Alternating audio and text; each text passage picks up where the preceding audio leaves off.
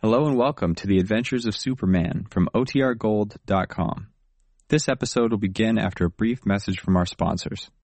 Think you know the Brooks Ghost? Think again. Introducing the all new, better than ever Ghost 16. Now with nitrogen infused cushioning for lightweight, supreme softness that feels good every step, every street, every single day. So go ahead. Take your daily joyride in the all new nitrogen infused Ghost 16. It'll turn your everyday miles into everyday endorphins. Let's run there. Head to brooksrunning.com to learn more. Presenting the transcription feature, Superman! Look, up in the sky. It's a bird. It's a plane. It's Superman! Yes, it's Superman, strange visitor from the planet Krypton, who came to Earth with powers and abilities far beyond those of mortal men. Superman who can leap tall buildings at a single bound, race a speeding bullet to its target, bend steel in his bare hands, and who, disguised as Clark Kent, mild-mannered reporter for a great metropolitan newspaper, fights a never-ending battle for truth and justice. And now to our story. As you remember, Clark Kent and Jimmy Olsen, traveling by dog sled through the North Woods and planning to cross the border into Canada, stumble into a mysterious adventure their first night out. Two hard-bitten men, known to us only as Bull and Chuck, have been engaged in the smuggling of valuable mink furs from Canada to the United States, making use of an airplane to drop large bundles of the skins near their shack in the woods. But Kent and Jimmy soon found out what was brewing and decided to investigate. They found one of the bundles that had been dropped from the plane the night before and dragged it back to their camp in a clearing. Bull, the leader of the smuggling gang, aware that Kent has the furs and suspecting him of being a government agent, plans to strike back. So Chuck, his henchman, has started for the clearing where Kent, Jimmy, and their guide Batiste have camped. Chuck has orders to pretend to give himself up, lead Kent back to the shack, and in that way give Bull a chance to get Jimmy and Batiste while they're alone. At the moment, Kent has no knowledge of this scheme. He and Jimmy and their French Canadian guide are grouped around the bundle of furs, admiring them. Listen. Uh, how much did you say they were worth, Betsy? The price of skin like this, a more piece, they are way up. Très magnifique. I know, but how much are they worth? A hundred dollars? Five hundred dollars? Don't be silly, Jimmy. These skins would bring $5,000 in the American market. Five thousand dollars. Uh, maybe more. You mean to Hmm, say what's in this bundle is worth five thousand dollars? Or certain more. Uh, look at this skin. She's beautiful. So soft, so dark. Hmm. Never have I seen such skin. Never. Gosh, Mr. Kent, maybe we better go into the mink hunting business. Five thousand dollars. Ah, Now we. you think it is so easy to trap the mink, Wopty. You think he come to you like puppy dog? oh, no, no, no. He's very clever, the mink. He's hard to catch. Mm, hard and vicious, Jimmy. A mink can bite a man's finger off. Really? Ah, oui, oui, oui. See, they belong to the rodent family. You know, rats and weasels. What? Sure. They're very timid, but once they're cornered, they fight like wildcats. Well, then maybe we better not go into the mink catching business. if I'm going to be a newspaper reporter someday, I need all my fingers. Right you are, Jimmy. Well, now that we've got $5,000 worth of mink skins, what are we going to do with them? Say, couldn't we keep some for a fur coat for Miss Lane? Oh, that's a nice thought, Jimmy. But you see, they don't belong to us. No, I think the best thing to do is... What's the matter, Mr. Kent? What are you staring at? There's a man coming along that trail through the woods in this direction. Don't move. Oh, I see him. It's one of the fake game wardens. Sacre bleu, I get my rifle. Here we are, Batiste. He's not armed. What do you think he wants, Mr. Kent? I don't know, but we'll find out soon enough. Here he comes. Don't shoot, mister. I want to talk to you. He's got his hands above his head. All right, come on. Okay. This is looks kind of funny me coming here, but I got a reason, a good reason. What's the reason? I had enough of this business. I'm through. Enough of what business? Helping that guy smuggle them mink skins in. I don't like it.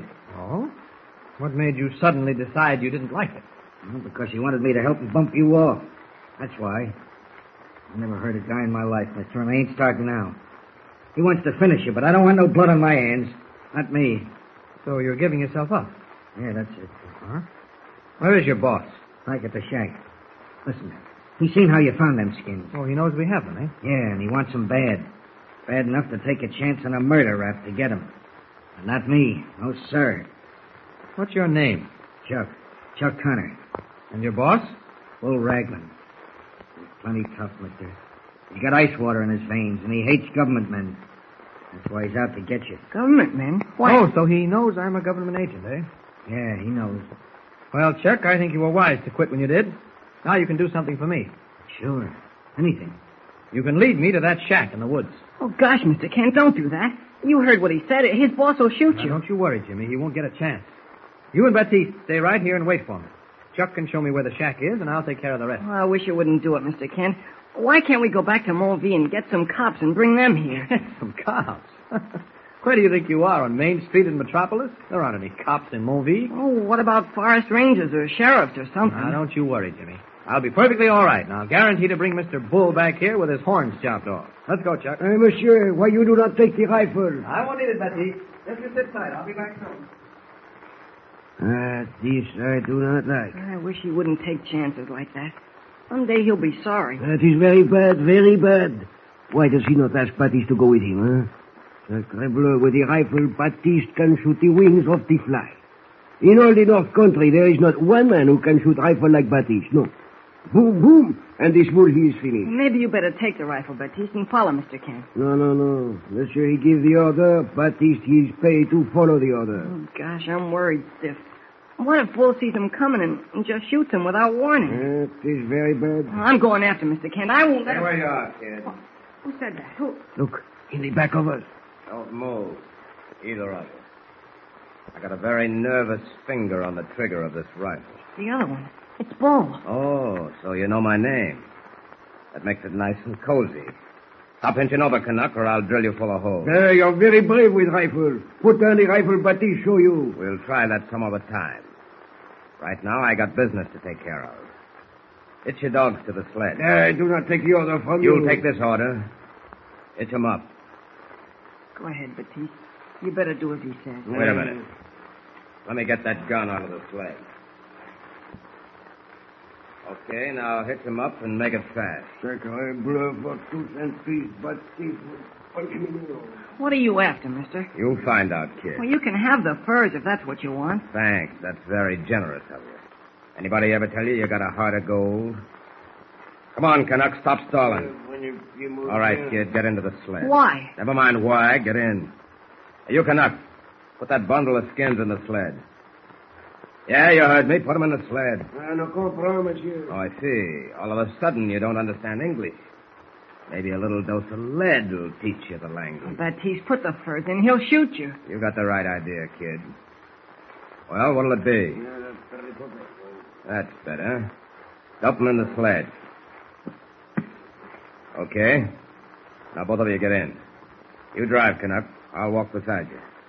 And remember, keep them dogs moving slow, or I'll empty this rifle into your back. Where are we going? To a nice, quiet spot where you can sit and think it over. All right, turn the sled around. Come on, quit stalling. Okay, now straight ahead. Turn right when you reach that clump of spruce. And don't forget, I got my finger on the trigger. Rendered helpless by the loaded rifle in the hands of the first smuggler, Jimmy and Batiste can do nothing but obey their captor's orders. Walking beside the slow-moving sled, his steel gray eyes glittering like polished beads, Bull finally calls a halt before the arched entrance to a cave, half hidden under a ledge of rock. All right, pull up here. Get out. You better not try anything with us, mister. or- Shut up. Oh, kid your size, you got too much to say. Oh, I'm not a kid. I'm gonna. I don't care what you're going to be. Come here, Canuck. Uh, turn around. Hey, what for you wish Baptiste to Uh, tell Never mind what for. Turn around. Okay, now put your hands behind you. I said put your hands behind you. That's better. Now a couple of turns of this rope around your wrist. Yeah, Good knot. And you're taken care of. Okay, kid, you're next. You'll be sorry for this. You wait till Clark. Kent- Turn around. Oh, Hands behind your back. Won't need much rope for your skinny wrist. Yeah, that does it. Now both of you into the cave. Did you hear what I said? Into the cave. come on, Baptiste. That's far enough. Get down on the floor. On your back. That's what I like, no argument. You first, Canuck. Little rope around your ankles. A couple of knots. and You're fixed up. Now, the same for you, kid.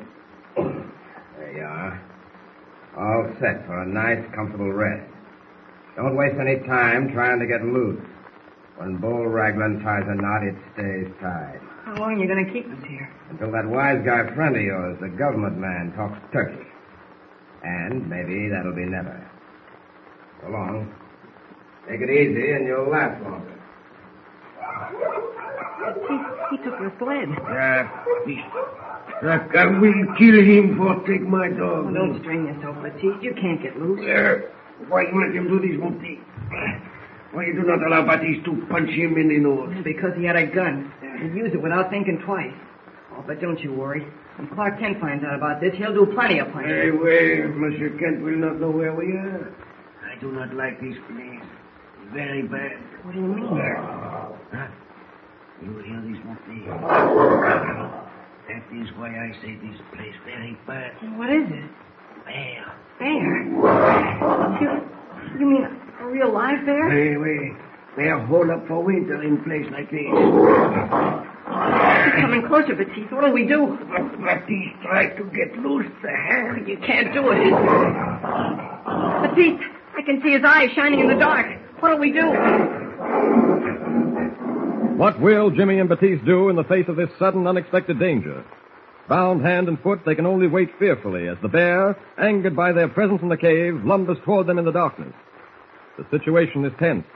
With Clark Kent miles away and unaware of what is happening, it looks bad for Jimmy and Batiste. Something is bound to happen, so be sure and listen to the next episode of Superman. Don't forget, tune in again for the next thrilling episode with Superman. Look, up in the sky. A bird. It's a plane. It's Superman. Superman is a copyrighted feature appearing in Action Comics magazine.